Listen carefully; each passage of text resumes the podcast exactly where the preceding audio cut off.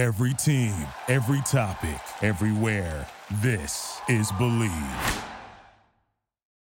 On this episode of Damsels in the DMs, If when I meet him, I get half a chubby, then you totally have to run for the hills because that means he's going to kill you in your sleep. I'm telling you, that's usually the thing. If I can spot him and go, wow, you know, that means they're crazy and you must not date them. This message is intended as a reminder that we are not licensed professionals, not psychiatrists or psychologists. If you have a serious problem, please seek professional help. The National Suicide Hotline is 1-800-273-8255. That's 1-800-273-8255. There's some damsels in the DM. Yes, queen. Tell us what's the vibe. What's the vibe? There's some damsels in the DM. Who? Please tell us what's the vibe. DMs, DMs. Yeah, we see them. Yeah, we read them. DMs, DMs. We don't need them. We just leave them. Please. Yeah. It's going down in the DMs. Bye. Hello, everyone, and thank you for tuning in to another episode of Damsels in the DMs. I'm Lauren. And I'm Alejandro. Oh my goodness. Today is such a treasure. We have Frank DeCaro on, and he is one of the most interesting, hilarious, and just really admirable writers that we've been able to have a conversation with here on the podcast. It's been amazing. Oh my God. I'm so happy he was able to come on. And he was also a host on The Daily Show and Sirius XM. I mean, the resume is just unbelievable.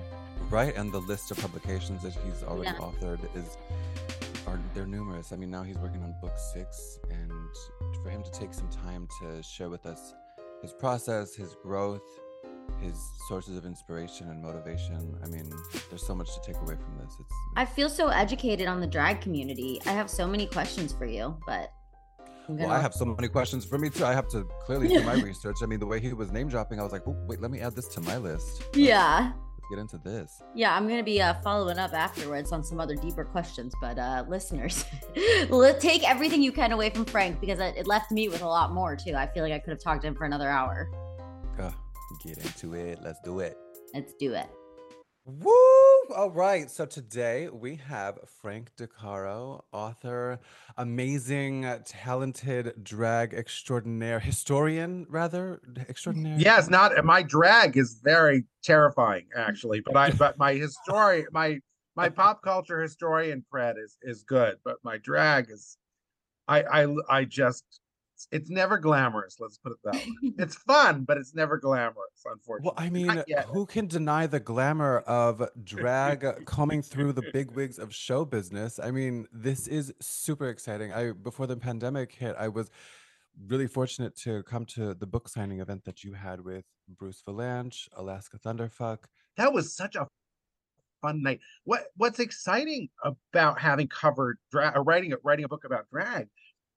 From the most gratifying thing for me was people who perform in drag were were glad to be asked questions as artists. And hmm. what moved me most was they said that they get treated like parsley usually, that they're they're they're the Oh. little bit of glitter that shot that that that sparkles up a morning news show or or you know a local program or something that they don't get asked the serious questions and and I was able to ask those and they were very appreciative be, to be treated as the artists that they are and that that to me was the most amazing thing about about the whole process Well, how did the idea come about to memorialize these significant conversations that you've had with these artists?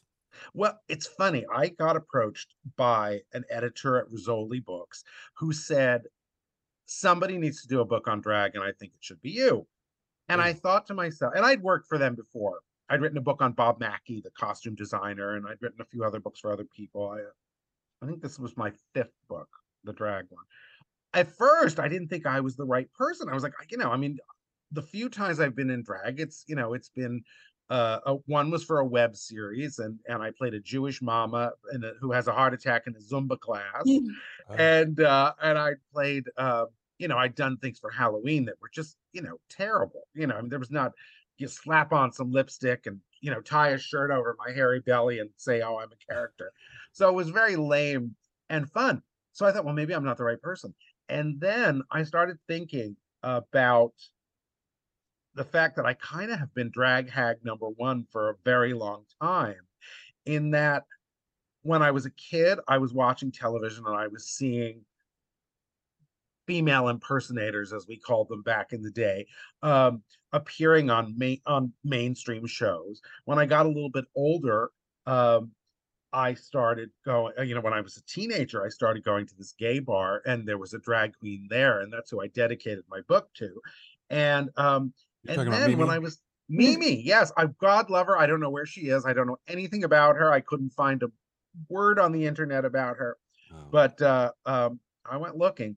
But uh, I ended up, uh, you know, I I had seen a lot of the major players and followed their careers for a very long time. I, I you know, I'd see, I would go to Wigstock. I went to the earliest Wigstocks. I followed Lypsinka's career and Charles Busch's career and Lady Bunny's career and oh all of the East Village people. I really was, you know, I wasn't in the group, but I was chronicling the group as, as often as I could for the newspapers that I was working for and magazines. Also went through my ticket stubs and I started to, because I'm a pack rat, and I started to realize that I had seen really some of the greatest performer, mainstream performers who did drag of the 20th century. I'd seen Jim Bailey, I'd seen Charles Pierce, I'd seen Flip Wilson, I'd seen Milton Berle, who was the father of television practically, doing drag. And so I was like, wait, I've I've been in the room with so many of these people that maybe I am the right person to to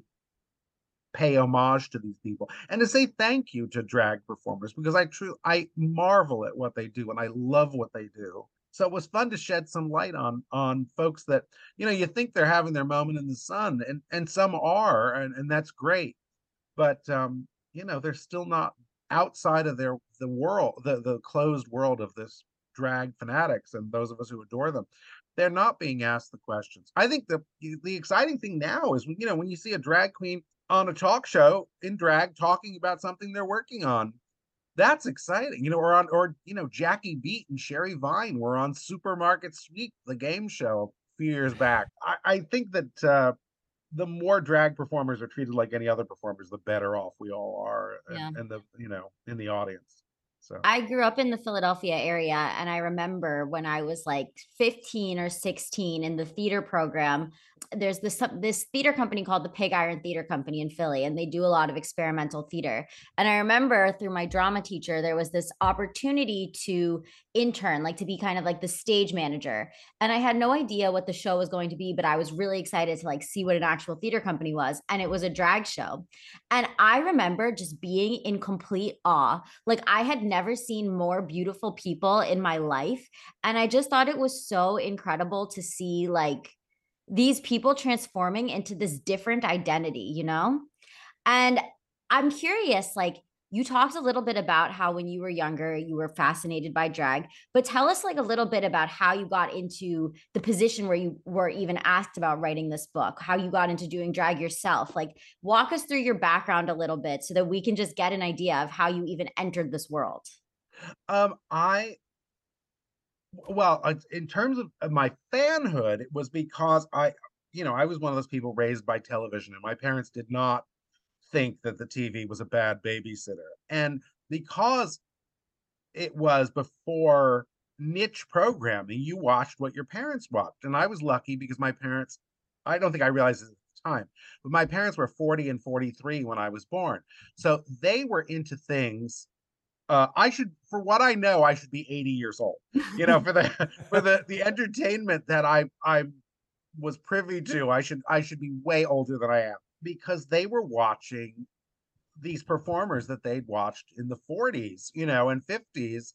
Um, so I grew up with all of that. So you know, we didn't have a Beatles invasion in our house, but we did have uh, you know, lounge music was always a part of of uh, the love it. soundtrack. So um so when that came back around, I was like, oh, this is what I listened to as a kid. This is my grandmother played. So that was kind of where my taste came from in terms of performing. And there were drag performers on, you know, Lucille Ball's The Here's Lucy show. You know, there was there was a, a drag a brilliant drag performer named Jim Bailey performing as Phyllis Diller in drag.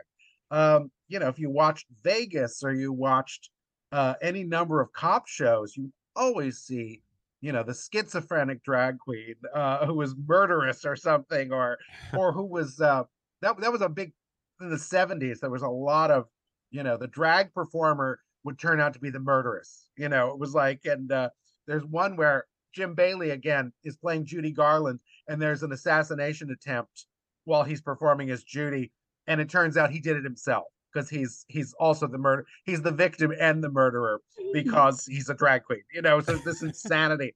So we got to see things like that and flip wilson was always on in our house and he was this sort of he was a pioneering african american comedian who had his own and storyteller who had his own variety show one of the first african americans to have to do that and to have a hit certainly.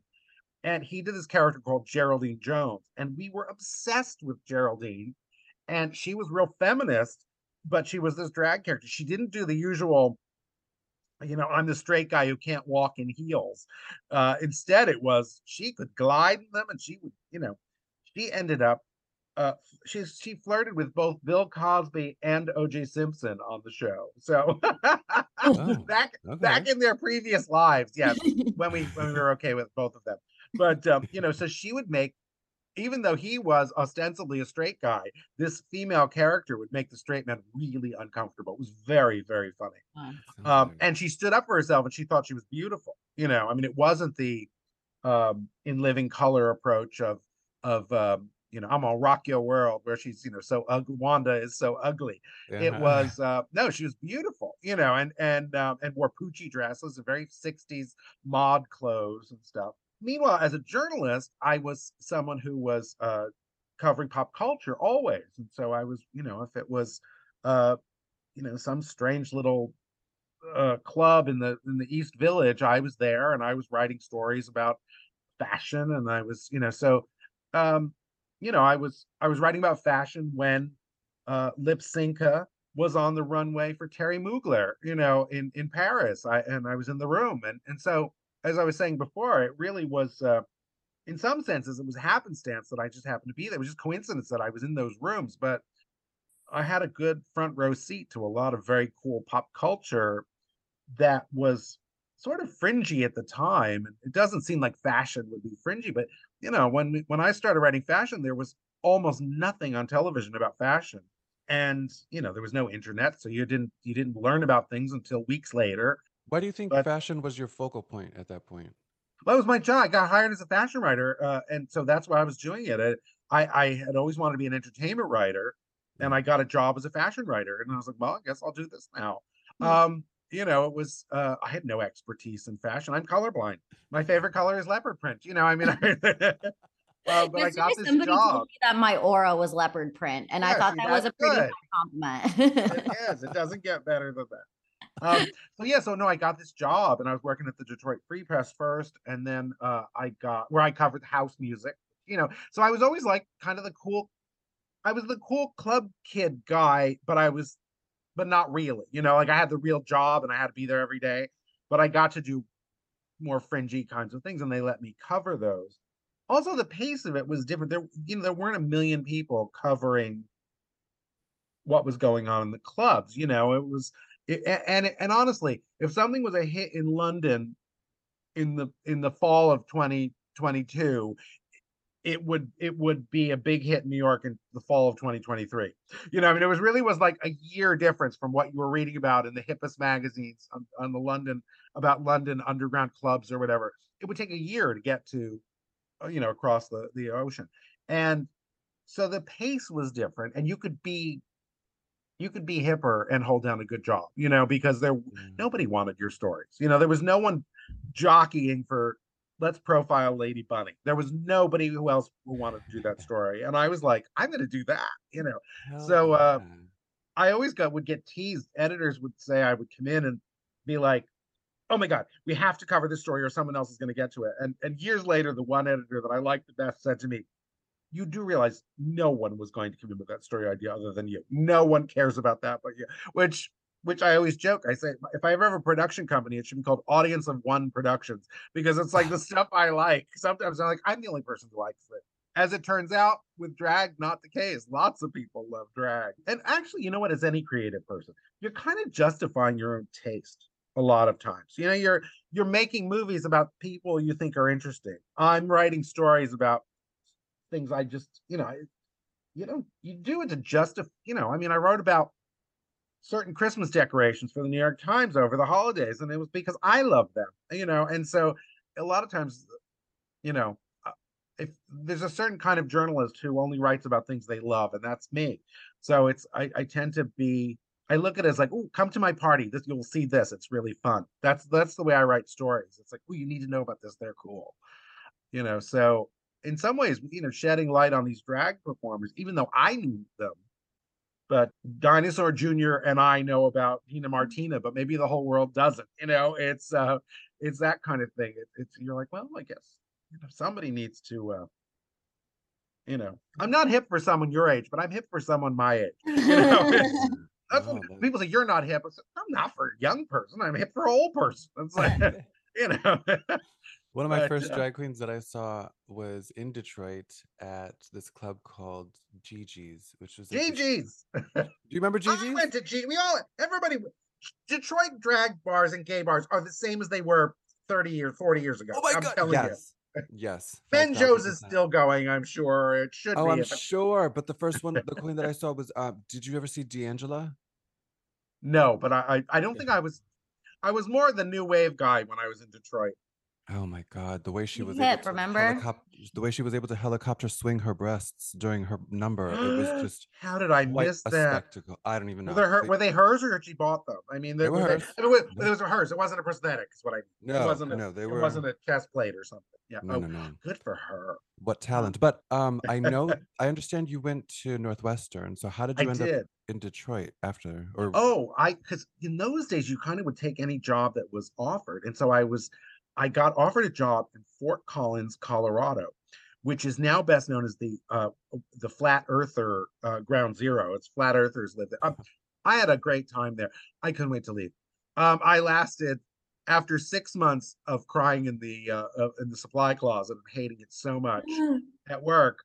I um I answered an ad in Editor and Publisher magazine, really like an ad, a, a, a magazine, and I answered this this um you know this is all snail mail, and you're sending off your your clips that are Xerox that you're secretly doing while the you know when no one's looking. And I wrote a note, and I or a letter, and I said, I wish I could tell you this was wait 1985.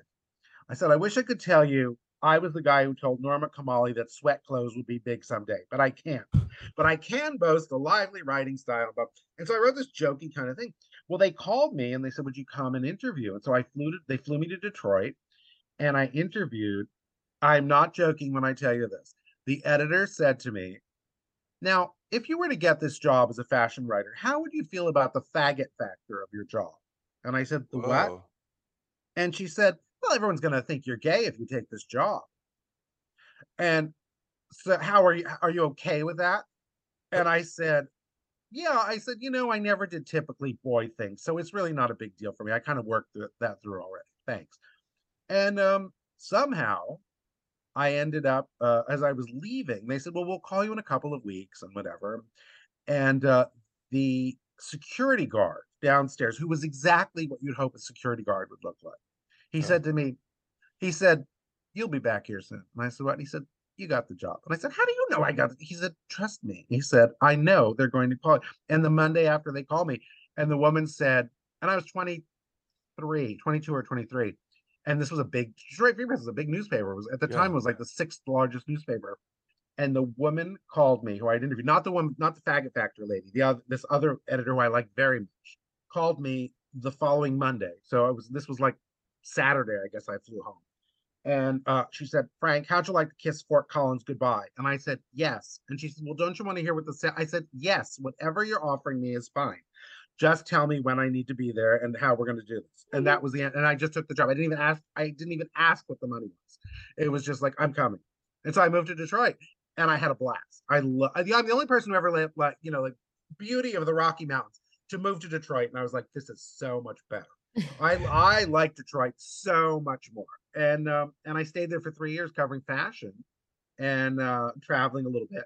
And then I got this job in New York, and and I suddenly was on a plane to to. Uh, they the first story they sent me out of the country for was uh, can you survive a, a package tour to the Soviet Union, which is what it was in those days. Wow. So I I went to Moscow and Leningrad and now St. Petersburg, of course, and uh, and a couple other cities. And I'd never been out of the country, but it was like suddenly it was like, oh, I have to be a big boy and have a passport. And I'm 20. I turned 23, you know, there in in uh, in St. Petersburg, and uh, so it was yeah, it was a um, suddenly this whirlwind thing. And then shortly after that, I was, you know, I got to meet that whole generation of that first out gay generation of fashion designers, the ones who were the first ones out of the closet, like Gaultier and and Moschino and Saint Laurent wasn't really out, but you know, but Saint Laurent, uh, you know, got all these shows, and Versace kind of liked me a lot. It was very sweet, so I had very good memories of Gianni Versace and stuff. So it was it was a weird thing because I look at it now and it's almost like a lifetime ago, and some like somebody else did it.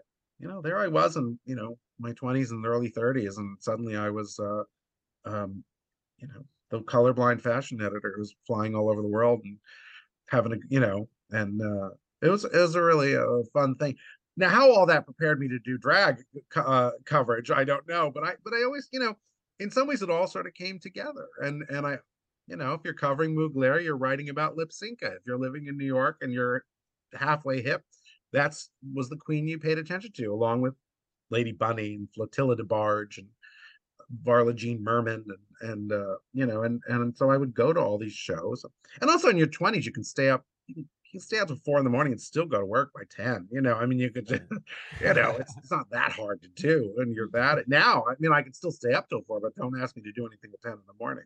I don't know i just kind of ingratiated myself with with all of them and then when i started to perform myself not in drag but as a as a stand-up or as a as a host of most more as a host than anything you know you'd be on the same bill with these people and and and you know I'm not stupid. You Lady Bunny's hilarious. You know, I would just kill to, you know, I mean, you're standing there and it's she's ripping you a new one and you're laughing your head off. And, you know, I, I just uh I identified with them too, even though I wasn't someone who did drag.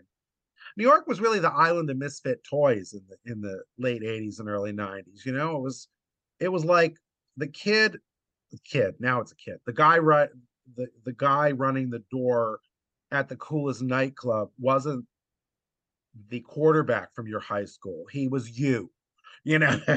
he was he was the the freak that everyone picked on. And now he's got the clipboard going, you, yes, you, no. And so you'd walk up to them and they would see the kindred spirit and you'd be, you know, the the, the misfit toy who was suddenly like, come in, well, welcome, you know. And the the quarterback got to stand outside the velvet rope and go suck it, you know. So it was No, that's it was that that's kind of what New York was about when I got there. When I came time to do the book for Rizzoli, it really was my my contacts list or people I knew their contacts list. You know, it was not that hard to get in touch with any of these people. So Yes, my heart lifted when I saw the picture of Lady Red Couture inside the book. We recently had uh, Teddy Margus on, and oh, he's hilarious. he's so funny, and he was sharing his experiences of working on Hey Qween and Hot Tea. So, yeah, seeing her picture in your book just kind of like lit my heart up. And I love the line that you included by uh, Kevin Aviance, where he says, "When you see me, you will never forget it as long as you live." He has confidence issues. He really does. Clearly, Tremendous confidence issues. No, I I no, I love him. How did you feel about the reception to the book in general? it was great. I mean, people have called it, and this is really, in some ways, this is hyperbole, but they said it's the definitive history of drag, you know. And so I thought that was great. Well, it is until it isn't. You know, the next person who comes along, you just have to read it all. You know, I mean, everybody, the, the next person should, you know, I I pay a little bit of lip service to drag kings, so it's not the definitive history of drag because there's not that much about drag kings in the book. Some, but not enough. So it's like that, and but I didn't feel. I thought you know somebody else needs to tell that story. It was good. The reception was great, and people were eager to be part of it and part of presentations about it.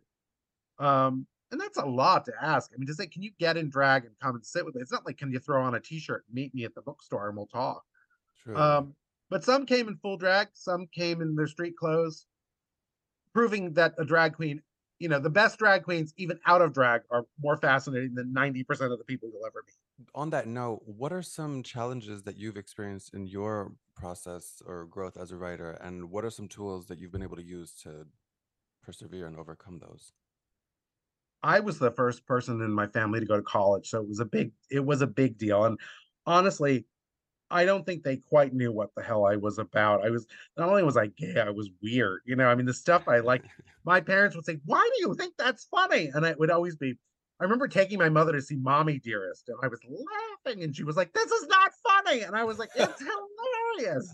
So um I think they they didn't know what to make of me. But uh some of the you know i mean the challenges are when i said before when that you know you're sitting there and you're the gay guy but you're not out yet you know but i was on fire but i still wasn't out. And uh you know she's saying what about the faggot factor of the job? I mean that used to be a, a thing uh you know i didn't come out i came out in 79 to my high school boyfriend but i didn't come out in print until 1993 you know so that's a long time Yeah. to be what what's the word? Discreet in print you know which is and honestly you know there's there's that clip going around now where harvey fierstein says barbara walters says i couldn't have asked those questions you know and he said yes you could have but i feel for her in some yeah, she could have yes and she should have. However when gianni versace was in an interview with me and he said look my boyfriend antonio said blah, and I said, "Do you want that on the record?" And, he, and, you know, I asked him. I'm gay. He knows I'm gay. I know he's gay. We know the whole score. But I said, he said, "Yeah." He said, "Don't turn it off." He said, "I'm fine with that." And that was a big deal in 1990, whatever, you know, Mhm. early 90s. Um, so being gay in in a in a very straight male business was was kind of hard. But I also I I was also I I've been very lucky. Stuff has fallen in my lap very often, and and uh, and I'm a good surfer. You know, I shouldn't have been a fashion writer, but I was good. I became good at it. I shouldn't necessarily have uh, gotten my first job in television as a correspondent on the Daily Show. Talk about starting at the top. You know, I mean, I did six and a half years on the Daily Show as the movie critic, and was doing all this really gay material. Um, you know, and on oh, I made Ross Mathews look like, you know, Chris Pine on TV. You know, and I was so I was on fire. Um, but uh, you know, so I've been lucky in in a lot of senses. I think for me now, um, the great challenge getting older is I wish I had the confidence I had in my 20s and 30s. Because even though there's part of you that knows you're smarter and you know more and you've accumulated more wisdom, there's a the fight is to be valid because you've been kicking around a long time, you know, and you know, I write these books like on drag for people in their 20s. I don't know if that's who's finding them. You know, I I I sometimes they do. Um, but I wonder if it, you know, is it people my age who are having a nostalgia trip by reading the book, which is good too, and I'm excited about that. But you kind of everything I've written has been sort of uh I did a couple of dead celebrity cookbooks, and it was just because I wanted those performers to be known. That's what I did before the drag book. I did two dead celebrity cookbooks, and the recipes were such an almost an afterthought. It was you if you like Lady Gaga, you need to know who Liberace is. If you like, you know, this person, you need to know who that person is. And so it was a lot of um, wanting to share that pop culture history. Um, so us about Christmas in Tinseltown. yeah, Christmas in Tinseltown. That was the Christmas version of the, of the book, but it was more. It was just so I could write up more celebrities. That I like that one better, but no one ever saw that book. I don't. I never saw that book in the store. I'm tell you know, it's like it's deranged. It's like you do these things. It's a real publisher. You know, I never saw it in the store, and it was like, boy, you did a great job selling that one. You know, Ah, um, and there's not much you can do about that. But uh, but they're mine now again, so maybe someone will publish them again, and we can. Uh, um, I just got the note that, that the rights are back to me now for the Dead Celebrity Cookbook. I was like, good. Maybe someone who knows how to get these in people's hands will be able to, um, you know, put it out there. But it's fun. I get my check every every six months for them, you know, and then you can go to a fast food lunch on what they send you. So that's the thing. Oh, that I was gonna say. That's the great challenge. This is what I can part impart to people. If you want to make money, do not write books. Okay, this is not. Unless you if you can manage to sell them, that's good. Um, for TV rights or something. But it really is. It's not lucrative. You just you do it really to feel valid. I mean, you know, I mean, I don't mean to be cynical about it, but when you get to be older, you really look at it and you think, oh well, the drag book will make me valid for a few more years, and then I'm working on a new one, and that'll keep me valid for a few more years, and then hopefully you think of something else uh, for people to still let you talk. Do you have But, any anything that you like swear by that you do every day, like a morning routine or healthy habits, things that you feel like keep you creative and keep you, you know, having the juices flowing and whatnot? No, I my my habits are terrible. I wouldn't wish them on anyone um, because I um, I I worry and I fret and I don't sleep and then I write a little bit and then I think I'm done and then I take a nap and then the editor is furious because I'm missing another deadline. I mean, it's I'm not a I'm not uh all I can say is if you're gonna be someone who's late with something, it's gotta be really good when it gets there. Okay. You know, if Good you're advice. showing up to the party with dessert, that dessert better kill. It better not be store-bought cookies by the time you show up. It's like that, you know, if you're the last one through the door with like, I'm sorry, this is late. It better to be, be the most delicious cake anyone's ever eaten. And so that's what I'm hoping I can use that excuse as I miss another deadline for this new book I'm working on. But um when is it coming uh, out? oh who the hell knows. In 2024 sometime. It's the history of disco. But it's but it's a weird take on it because it's kind of disco for the uncool. It's like for those of us who didn't go to Studio 54 but who got swept up in the in the craze through the music and the TV shows and the movies and the I love all the pop culture stuff. So that's sort of the gist of the the thing. Because a lot of more of us learned about disco from television than did going to clubs. You know, and a lot of us. I was a little bit too young. I could, and I wasn't cool enough to have a fake ID at that point. I did when new when new wave was king. I could get into everything, and I, and I did. I, it was fun. But with disco, I just missed it a little bit. But my first concert was the Bee Gees, so that was, uh, you know, so I did see their their post Saturday Night Fever tour, and it was something I thought, oh, I have something to say about disco. But it's, but I'm I'm so late, and I, and it just gets every day you wake up, you're like, oh my god, it's another day. I'm going to write only a third of what I should have written today, and you know, it, Yes, I go through that too. It's so. oh. it doesn't get better. Okay, this is the horrible truth. It never gets better. It's hard. Well, The, great. the sixth book is as hard as the first book. Oh, you know, no. it's just- yes, it's like nothing is ever easy. It's ju- if it's creative, it's not easy. But you know what? If it's any good, maybe if it's if it's any good, it has to be hard. You know, Yeah. I, I because otherwise it's crap. Probably if you can just do it, it's probably not good. But I, I, you know, this disco thing, it's like it's been two years of me sitting around going, "The hell should this be?" You know, trying to figure out the puzzle of this book. Like, what do I say that hasn't been said? And, and I have stacks of other people's disco books, and they're very this DJ like this beats per minute, blah blah blah. And I just I don't care about that. I I you know I was like I want to hear about the divas. I want to hear the divas in their own words. I want to hear these were the 12 movies you have to see if you want to see disco on film, whatever, you know. Mhm. As bad as most of them are. They're most of them are terrible, but they're really fun. There was one, there's one called Abby, and it was originally released as Black Exorcist. And they it's a black exploitation movie, and they have a, a an exorcism on the dance floor. And the Oh. and the the the guy, the exorcist, says, "Get out of her body," and the devil says, "I was tired of this bitch anyway." Oh. oh my god. on the dance floor. Oh, I laughed so tired of this bitch anyway. So, but uh, so that's what I'm doing when I should be researching. You know, trying to get in touch with Barry Gibb. I'm sitting around going, you know.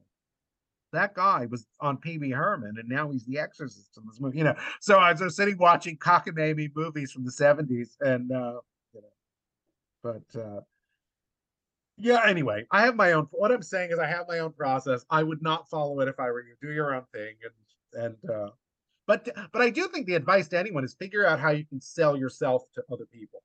Yeah. You know, it's like because you are just it's your taste, it's your take on it, and it's your craziness that you figure out a way to sell your your nuttiness. So I love what you But- said earlier too about like justifying the tastes that you have or justifying the interest and just like yeah, because look, the dead celebrity cookbooks were because all I kept doing was buying these celebrity recipes in every form that I could find, you know, and magazines, old cookbooks, old, you know, giveaway things, and and uh, you know, and I would do. So then you're like, well, I've, now I've got thirty of these books. How am I going to make this insanity seem productive? You know, like re- how am I going to make this insanity seem like research? That's that's what it is. I love it. It's it's so cool to hear how you put the pieces of the puzzle together so neatly, even though in the process it probably seems No, in the process, it looks like this. It's, you know, there's a stack of 50 pieces of paper that look like cocktail napkins and, you know, with, with notes on it. Talk to this person, do that, pay this bill. Don't forget to mention Disco Stew from The Simpsons. You know, I mean, I've got notes everywhere. It's uh, Lola Falana's disco single is on the same page as Disco Stew. You know, it's that kind of insanity. So, I think now is the best time to get into our DM questions. yes. So please tell us about the funniest, wildest, ins- most inspirational, or intriguing DM that you've ever received. Oh my God, let's see. When I get a direct message, what what would have to be the strange? Uh, okay, this is when some. I mean, I I'm very public that I'm long time married and that we're an old fuddy duddy couple and we don't play around. When someone treats me like a sex object, even though I really would love crave that. Because you know you get it's nice to be oh you're so funny and oh you're smart or it's all that's good but um you know there's that there are those moments where people want to, you know, meet you for an assignation, and you're just like, "That's very nice. It's you're deranged for wanting that, but thank you." You know. So Ah. whenever I, whenever I get a message that's a little, you know, are you afraid? It's no, I'm not. Get the hell out of here. I'm crabby and old, and I don't want to deal with you. You know. but thank, but thank you. You know. It's, but it is no. It's there. Are, there are a lot of people who are very who all our lives we've been appreciated for being the smart one or the funny one or the whatever, and it's sort of like just be the one you want to throw down and attack, you know, in a good way. And, and so uh, when someone does that, though, at this point, it's just like, where were you when I was in high school? Where were you when I was in college? It's like nothing. I sat around lonely doing nothing. It's like now you're too late. You know. What do they say on on Golden Girls? Too widow, too wait. Okay, it's just like forget it. It's like now is not the time to send me a naughty a, a naughty message on the team. I don't now filthy pictures of other people. I'm okay with that, but it's but um I don't want to see your thing. You keep that to yourself, like a nice person. Oh yeah, unsolicited dick pics just don't. Yeah, but other but of a third person, I'm okay with. You know, especially if it's Oh. a celebrity. Oh, I'm totally. You know, guess who I saw? Remember that guy you liked in that Broadway musical? Here he is on Grindr. Send me that. I like that. You know, it's like. No, I have a friend. He's like, "Oh, I can't find it." I was like, "You were so full of shit. Why are you not sending me that photo?" It's like, you know, no, I like him. He's in the chorus of everything, and I, li- you know, and you have a picture of him, and you're not sending it to me. You're not a good friend. I don't know. It's it's weird when you get. I mean, this isn't a. This didn't arrive by DM, but when I was doing my radio show, a woman called in, and she was kind of teary. You could hear it, and she said, "My son died of AIDS, and I have not been able to laugh until I heard your show. Your voice sounds like his did. So your son was a big fruit, is what I'm thinking. So anyway, but um, but she said you made me laugh again, and I thought, okay. And I just told her, I said, I am never speechless, and I'm speechless. And I said, Wow. and you've made everything I do worthwhile.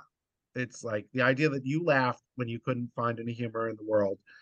Uh, then I didn't. I did something good for somebody, and and um, that was kind of the biggie for me. That that's the one I always remember. When she called in. I was. I almost started crying myself. It really was. Um, you feel like you've really done something, and laughter to me is the most healing thing. And it's like if I can make somebody laugh, and that comes from you know my dad was very depressive when I was young, and so trying to make them laugh and trying to bring some levity into the household was always my job. And uh, I've always been attracted to uh, men who were kind of unhappy. You know, before I met my husband, my husband's very funny, and we laugh a lot, and it's dopey and silly and fun and lighthearted. But I was always the guy who was like, "Give me the. Is there a troubled guy? Is he, you know, is he crazed? Is he on medication? Give it to me, you know. I could find that one. I'm the honestly, if I walk into a room and I go, "Who is that?" They should just get him the straitjacket and take him away. Okay, I can find the crazy. I'm, you know, if I if I walk in and say, "Oh my God, your new boyfriend is so hot," count the silverware every time he comes over because he's going to steal from you. He's going to kill you in your sleep. It's like depending on how, you know, if if when I meet him I get half a chubby, then you totally have to run for the hills because that means he's going to kill you in your sleep. I'm telling you, that's usually the thing. If I can spot him and go, wow, you know, that means they're crazy and you must not date them. Yeah. well, on the note of levity, though, I'm also the DM. There's a DM of the week that asks if you could assemble a drag superhero from whose supply of radiance would you pull to create this morphing megasaurus? Wait, so I can put a bunch of people together? I can make Yes. a, a, Yes. a bouillabaisse of super drag superhero. Oh geez. All right. Let me let me think. All right. Jackie beat for her intelligence. So we'll Ah, do that. Yes. Um Miss Coco Peru for her empathy, because she has a great heart for wanting to bring save kids, you know, and making make them uh, feel good about themselves. Varla Jean Merman has turned out to be a muscle daddy when she's not in drag. So I think for strength, we'll take Varla Jean Merman. She's a wall of man now. Okay. Just, she's she's this big muscle daddy. Um Kevin Aviance's ferocity. Let's have the you, Mhm. you want your superhero to be fierce. Um Bianca Del Rio for her bravery, because that bitch will get out there and say and do anything. So we Ooh, love her. Cut to ooh, so deep. Yes. Oh, I love it. And wait, what would be a someone with a superpower? Lady Bunny for her immortality, because she's basically I don't I think she should have been dead years ago, but she's not. And I'm very glad she's not. But I do think she's she's like the Cher of drag, and that you know, the, after the apocalypse, there'll be Lady Bunny. You know, so uh, and I hope that's true. I hope that she's the last drag queen standing. But uh, um, that's who I, I think I would put it. And then RuPaul's publicists uh, would be good to throw in there too. and uh, who else do we? And one other person, Miss Richfield, nineteen was she eighty four? Whatever her last number is. Miss Richfield, because she drives around on a scooter. So like a rascal. So she would that's how the superhero would get around on a rascal. So Oh, she'd I be love that. honking and stuff, and you would think she's not powerful, and then she'd read you to filth. So uh, you know, and so I th- I think that's my it's a lot of people in one drag. It's a lot of that's that's a super duper hero, I think. Yeah. It's a megasaurus, I think. Yeah, it's a morphing megasaurus that is that deserves to exist I, in this yeah, I, world. w- I I wouldn't you'd have to weigh in at a truck stop, I think, for that instead. That's a big person if you put them all together, I think. yeah, that seems. I didn't pick all the skinny ones. You know, I picked some of the bigger. Well, Coco is skinny, and you know, Bianca's thin. So I so love the what other you said about Coco Peru, though, that you used the phrase the autobiographical monologue. Monologue? How do I say that? Oh my god, I'm like tripping. Yeah, what do we call it? Yeah, monologist, Autobi- autobiographical monologuist. Yeah. Anyway, uh, she's got a lot of empathy. She really she's out there to save the kids and save and make people feel better about themselves, which I think is pretty great. Yeah. These old drag queens, they have a lot to, you know, they may not have been on on Drag Race, but they're, they're really they paved the way. So, Yeah. Yeah. and that's why I did the book ultimately was to pave the way, or just excuse me, to pay homage to those who paved the way. Um, because I feel that way. I feel like you need to know who you owe a debt, you know, to whom you owe a debt. I I think that that's, you know, I I did my shtick on the Daily Show and. I can tell you exactly whose acts I stole from when I was a kid. You know, I mean, it's like there were a bunch of gay comedians who were not out, but were doing this coded stuff. And it's like I watched what they were doing. It's like, oh Jesus, I'd had no career without watching that as an eight-year-old. You know, um, there's a guy named Alan Sues who would he was flaming, but he would do, and I don't think he ever came out really, but he um he uh did a character uh who was a sportscaster, and it would always be like, you know, oh, the Tiddlywink champions, you know, we're going crazy this week. And it was like, oh my God, every, the voice quality is exactly what I did on the Daily Show. You know, he, he would do it, and he would do a children's show host, and he would, oh, my daddy had too much medicine last night, you know, and it was so fruity. And I was just, it was like, oh my God, that's exactly the stuff I pull.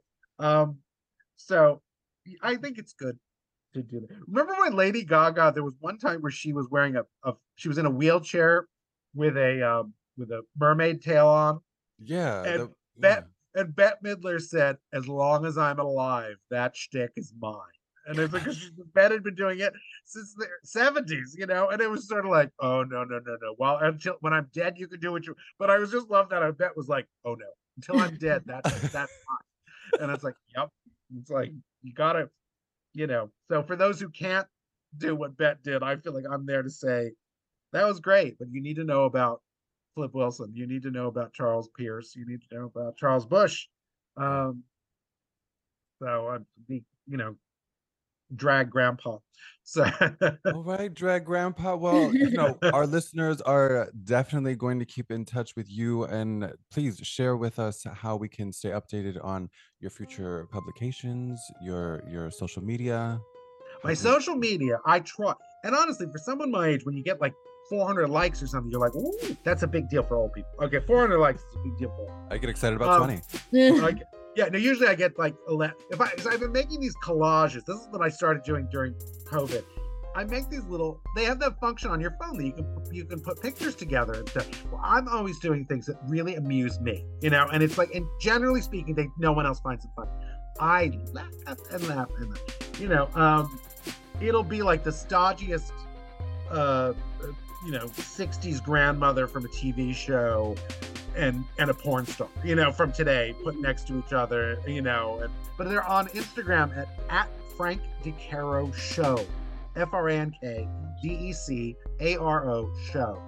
But uh, but thank you for being interested and for letting me foam at the mouth like this, like a crazy. Oh my God! Thank you for No, coming thank you for on. being You have been so amazing. You are such a gift. This has been so fulfilling on so many Wait a levels. minute, hold, hold on one second. Hey, Pop, I just got called a gift. Okay. I'm sorry, talking to my dead father. I'm sorry. I Got it. All right. So um, they're never they're never far away, but they they heckle from the great beyond. They do. So. Wow, that's well, let's talk disco when that's ready. Yes, yeah, please, please. please, come back.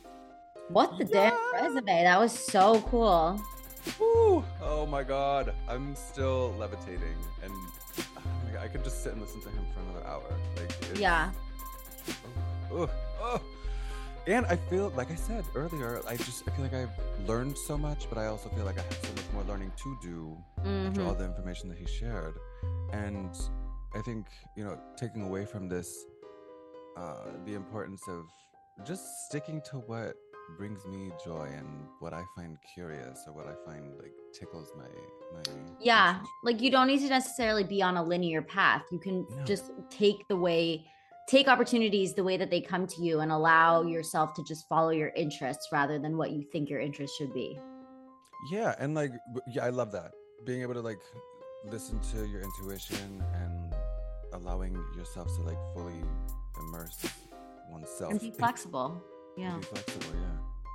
Yeah, the other thing that I had taken away from this episode was about how we always ask about healthy habits or like morning routines.